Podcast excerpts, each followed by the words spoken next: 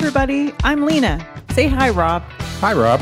We've been married for six years, No, it's not our first marriage. but hopefully it's our last. We're committed to making this one work. We will talk emotional baggage, Blended families, love, sex, relationships.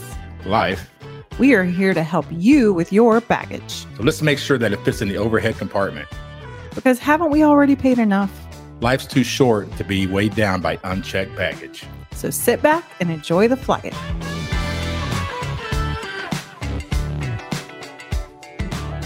Hey, everybody. Welcome to our very first episode of Unchecked Baggage. This has been a little while in the making. We have been thinking about doing this podcast for about a year and then actually actively working on it for the last couple of months. So I'm really excited to get this first episode recorded.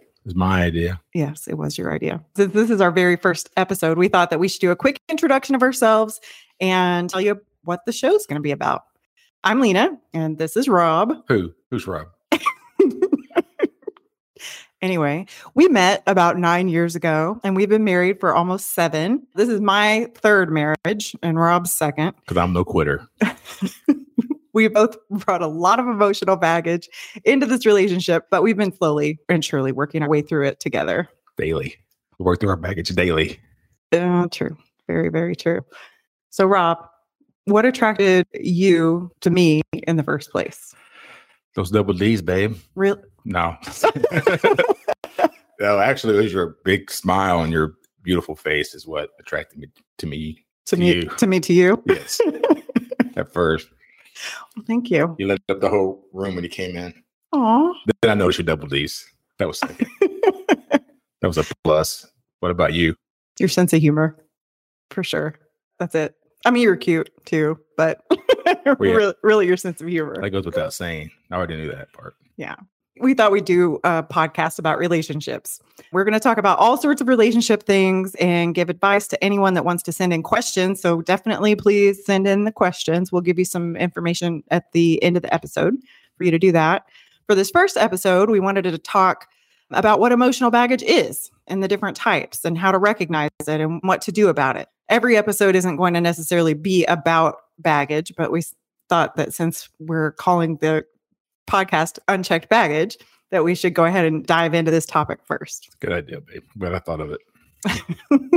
I'm glad you thought of it too.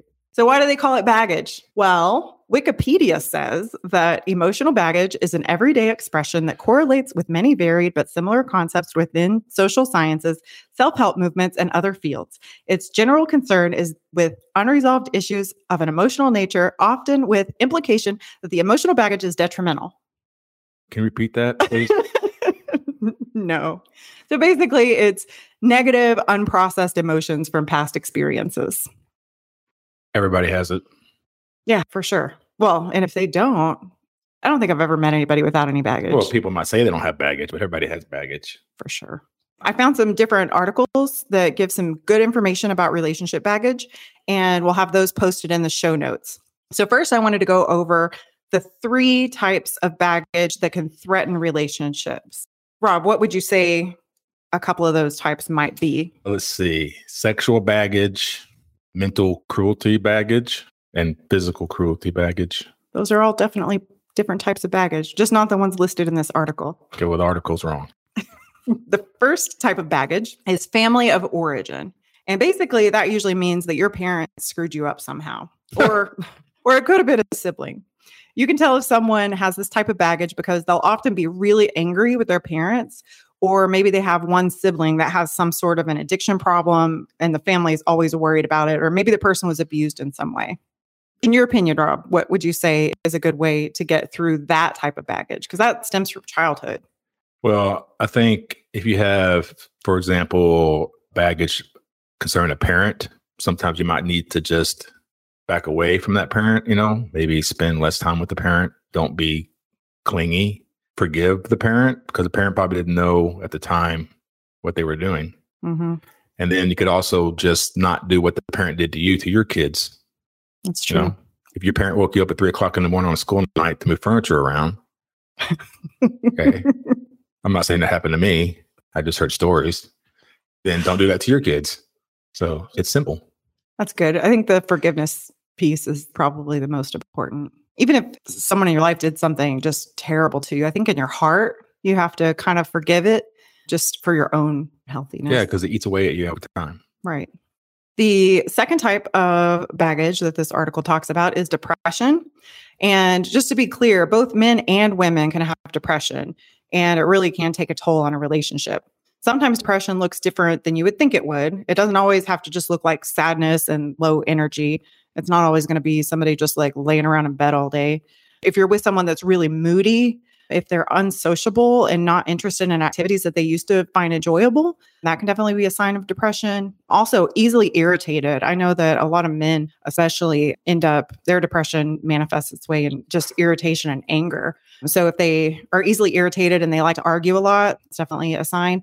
And all of those things could indicate that someone is depressed. I agree with that.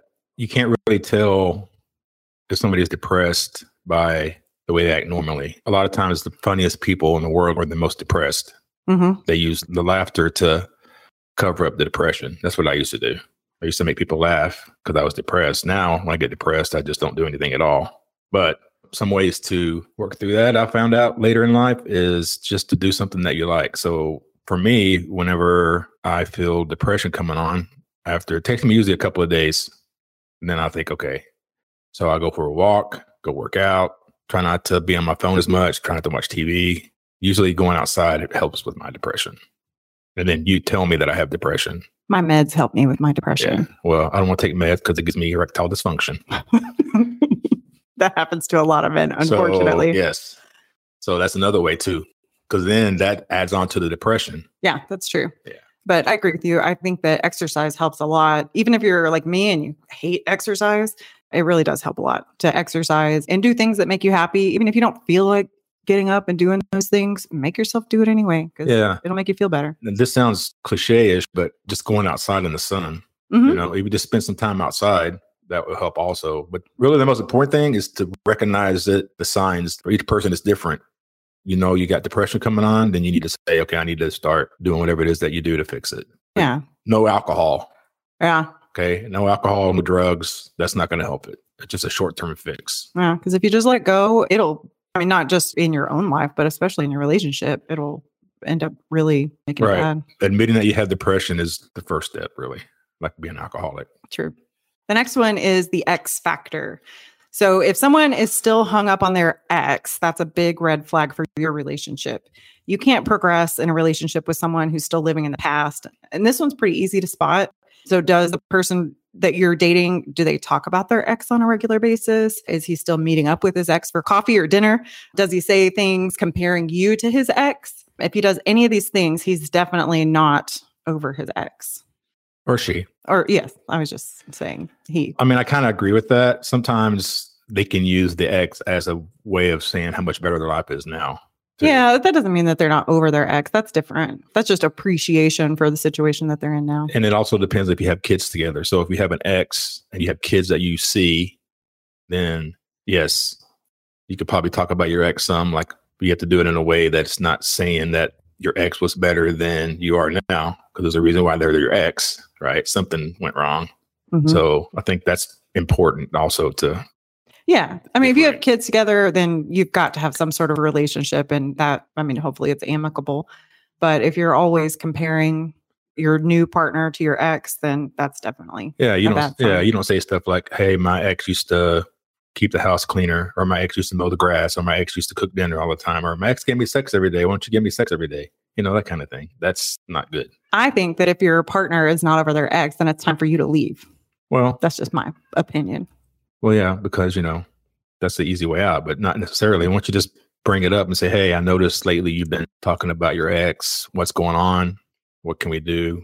Maybe, but I don't- think if you're starting a brand new relationship and somebody's not over their ex, just drop it. It's not worth it. Well, brand new, that's Yeah. different. Then you probably are rebound. But if you've been in a relationship for a while and they're still bringing up their ex, then you need to talk about it instead of just saying, I'm leaving. I don't know. I guess we handle things differently, You don't we? okay. All right. The next article that I found talks about sneaky types of baggage. And if you have any of these types of baggage, then you definitely need to work on them. Number one is guilt. This is a feeling that you have when you feel like you've done something wrong. There are a lot of reasons why you might feel guilt and it can eat away at you and definitely ruin the good things in your life. So, if you've got guilt, you need to try to learn from it, forgive yourself, apologize if needed. What do you think, Rob? I mean, this is an issue that you definitely deal with. Yes, I have a lot of guilt because I was very shitty to my first wife. So that guilt carried on to our relationship at the beginning because I felt like I deserved to be treated like I treated her. And I'd always look back on the things that I did and it would eat away at me like, why did I do that or this or that? But as I get further away from her, I realized that it wasn't all my fault. So now I've come to realize that I need to stop worrying about what I did, learn from it, and move on. So when I was seeing a counselor, he told me to write down all the stuff I did that I felt guilty about on a piece of paper and drive out to the middle of nowhere, light it on fire, and that would help me release my guilt. So I did that. It helped a little bit, but thoughts are still in there. But it was, you know, symbolic, I guess. Yeah. Uh, how much would you say it helped? Oh, like 20%. yeah. I, I mean, when it first burst into flames, I felt good. Then after that, it was like nothing. Yeah, I think symbolic things definitely work for some people. I think it doesn't work for other people. So you have to figure out what works for you. But definitely, if you recognize that that's something that is eating away at you, because it will, guilt will eat away at you. Right. You got to figure out the way that works for you. If you feel that guilty about it, what you did in the past, then don't do it again. Exactly. Otherwise, you don't really feel that guilty about it. Right? Yes. Good point. The second one is regret. So that's really just wishing that things were different than they are, or maybe things you regret things that happened in the past. Mm-hmm. I know mm-hmm. I'm just stumbling over my words here. Yeah. Yeah. I haven't been drinking either. I know. So really it's living in the past. So you have to learn from the past, but you need to focus on the present. Correct. You want to hear an example? Sure. Okay. So in my first marriage, at the beginning of it was great. And then as it went along, it was shitty. I wasn't happy at all. And I would always look back on my life before and say, if I would have done this, like for example, if I had stayed in the Navy, then I got married and my life would be happier. Then I think, well, if I'd have done that, then I wouldn't have the kids that I had now because obviously they wouldn't have been born. Mm-hmm. And I spent most of my 20s and 30s looking back on my past of things I should have done. Should have stayed in high school, should have played sports more, should have done this, should have done that. But then as you get older, you realize that it doesn't matter what your decisions were, your life is probably going to end up the same way anyway because your life is not a straight path. You zigzag through life, and you're probably going to end up where you're going to end up anyway. I don't know. So you learn from all the stuff that you did in the past, and that's what makes you what you are today. And now I look back on all the things that happened to me before, and I appreciate what I have more now. That's so sweet. Mm-hmm. I'm talking about you. You're pretty deep. All right, next fear. That basically means that you're scared. Maybe you're scared of the unknown, or you're scared because of experiences in your past really the best way to get over fear is by exposing yourself to what you're scared of. You have to make sure that you have a good support system because they'll help you feel more comfortable while you're confronting your fears.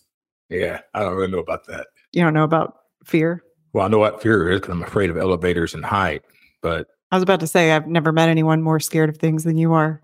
So it's just two things. so I'm afraid of being caught in an elevator and I'm afraid of heights, even though now I can fly without medicine. Like I'm so afraid of heights that even on TV, when I see something height, my balls tingle. it's weird.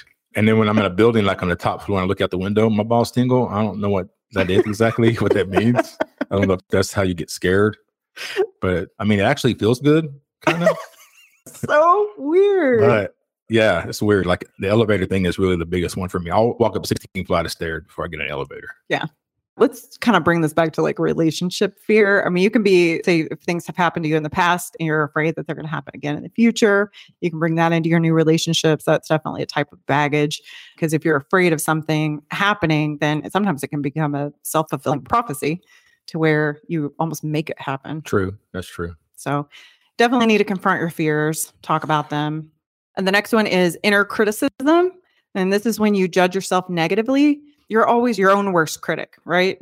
So, do you tell yourself that you're too fat or ugly or not smart enough to get that new job? If so, you need to learn to silence your inner critic. What if you tell yourself you're too good looking and too much in shape? Is that inner criticism also? No, I think that's quite the opposite. Oh, okay. Uh, Just want to know. So, a couple of different ways that you can handle your inner critic is through self care, like meditation. Uh, you could do like journaling, Also, don't ignore your inner critic. You need to acknowledge it, but you don't have to let it dictate your mood. And I think that's a really powerful thing once you realize that just because you have these thoughts, it doesn't have to control your day, you know? That's true. I agree with you. I don't have anything to add to that one. Hmm. Well, okay, then. The next one's PTSD. A lot of people have PTSD. That's post traumatic stress disorder, and it's triggered by a terrifying event in your life. It can be crippling and affect your life and also badly affect your relationship with others. And believe it or not, 7 to 8% of people have it at some point in their lives. And really, the best way to deal with that is through therapy. Yeah, I think my fear of elevators, which is actually a fear of closed spaces, came from a traumatic experience when I was in St. Louis waiting to get on the arch thing. Mm-hmm and you get inside of it, it's like a little dryer. And I was sitting in it, and some kids got in and started talking about how their dad was claustrophobic and how small it was. And all of a sudden, I just started sweating. Fear came over me, and I jumped off of it right when it started to close. And ever since then is when I've had all these other fears. Oh, so it just triggered almost like it opened up something in your mind. I was but... about 40 then. Wow. Yeah, I definitely had PTSD at one point in my life because my first husband actually killed himself I know that's not a fun thing to talk about, but believe me, I'm over it. That was a terrible relationship. Anyway, at that point, I was about 30 years old, and I know for sure that I had PTSD for quite some time because my brain didn't work like it was supposed to anymore. I mean, I've always been like a sponge. I could just remember information and retain anything that I heard. And then all of a sudden, I couldn't remember anything anymore. And that was the worst experience of my life. And I'm still not 100% back to normal, but I can definitely tell that I have worked through a lot of it because my brain does work again. I still have to take notes to a certain extent, but not like I did before. I couldn't remember what a conversation from one day to the next.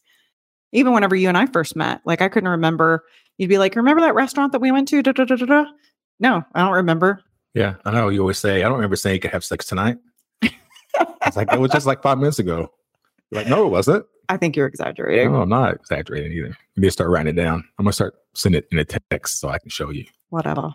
So, Rob, what's your number one piece of baggage that you brought into this relationship? Brought a lot of baggage with me because I'm so old, but probably guilt for being a serial cheater on my first wife and just being a shitty husband. And, and that guilt has led to being more jealous than I normally am because in my mind, I feel like I deserve to be treated like I treated her. So I keep waiting for that to happen. Mm-hmm. Sometimes that makes me a little jealous. Yeah, you are a little bit jealous. Yes. What example were we talking about earlier? You want me to tell the story? Oh, yeah, yeah, yeah, yeah. Okay, tell, so it's not my proudest moment. That's why I put it on Facebook to remind me of what an ass I was. So that time you went out with Katie, I think, to the bar for happy hour, which turned into five hours as they always do. Yes, I know. I don't know why you say happy hour. And each hour went by and I didn't hear from you. Then I started getting this feeling, this overwhelming feeling that you were not with Katie, that you were somebody else. And I couldn't fight it off. Like I tried. I was like, why would she do that? Look how good looking I am. Okay.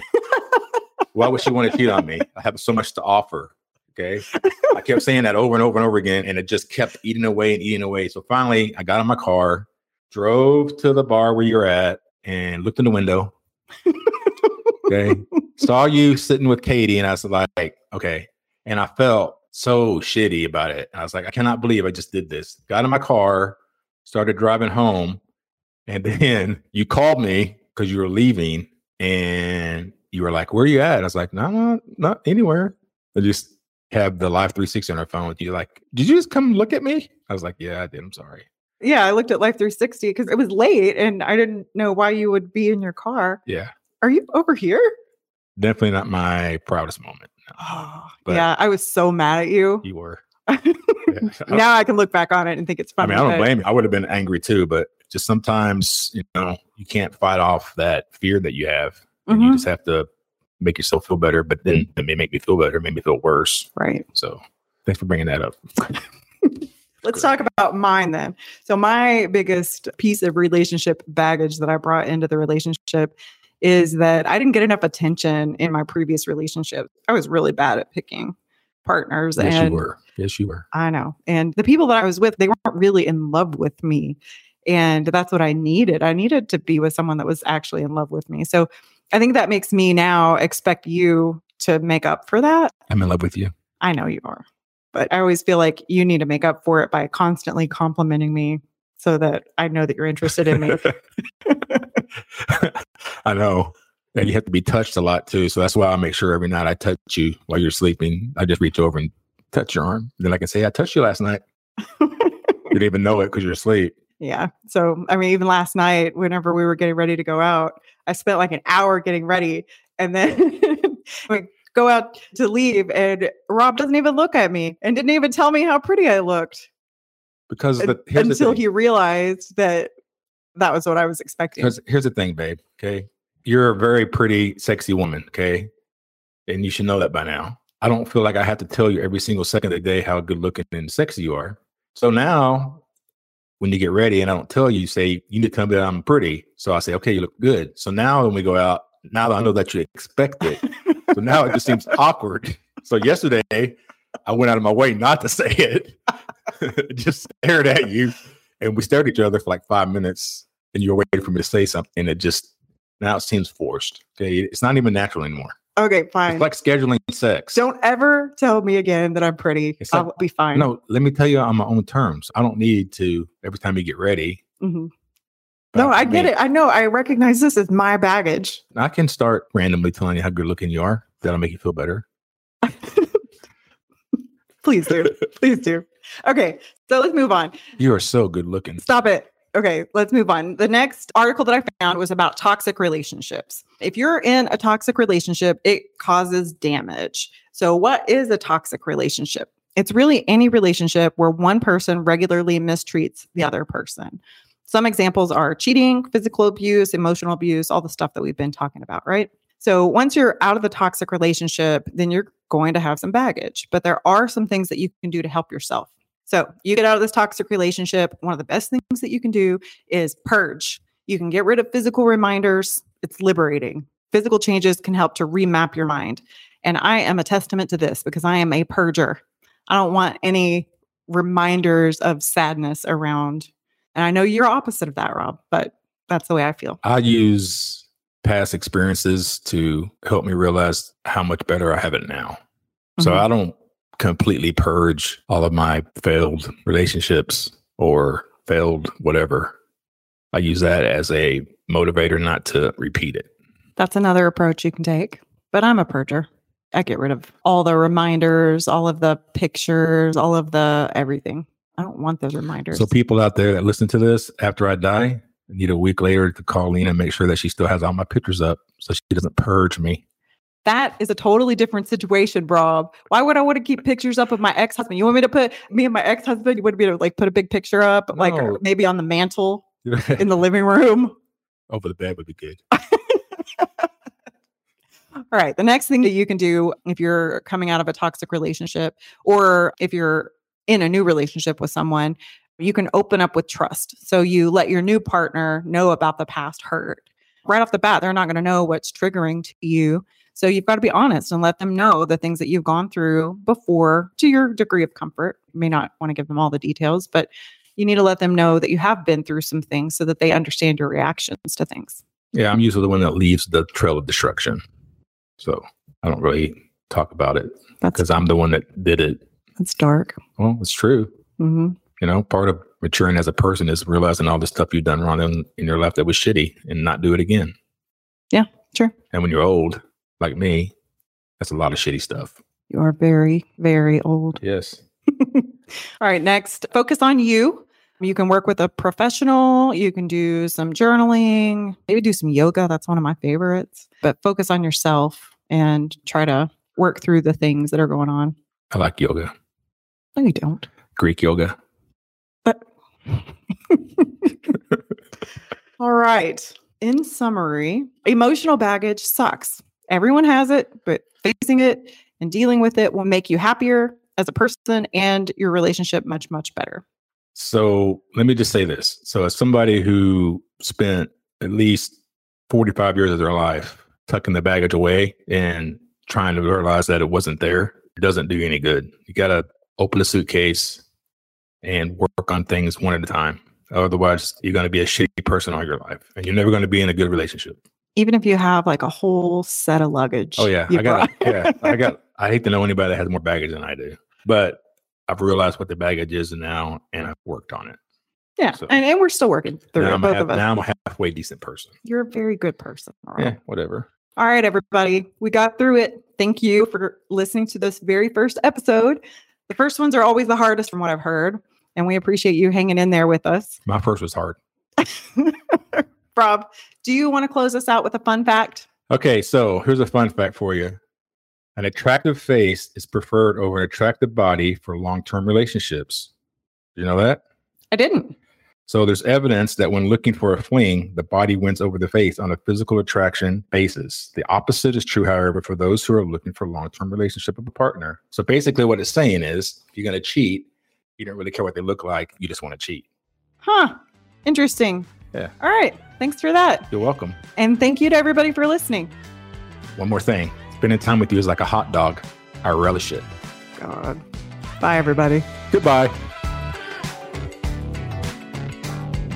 Thank you all so much for listening to us. For relationship advice or to tell us how great we are, please email us at uncheckedaf at gmail.com We can also be found at uncheckedbaggage.co. or on Facebook by searching at uncheckedaf. Our Twitter handle is at uncheckedbagga1. or search for Unchecked AF on Instagram. Thank you to Jessica at jessiebcreative.com for our awesome cover art. And thanks to everyone for listening to Unchecked Baggage and Check, your baggage at the door.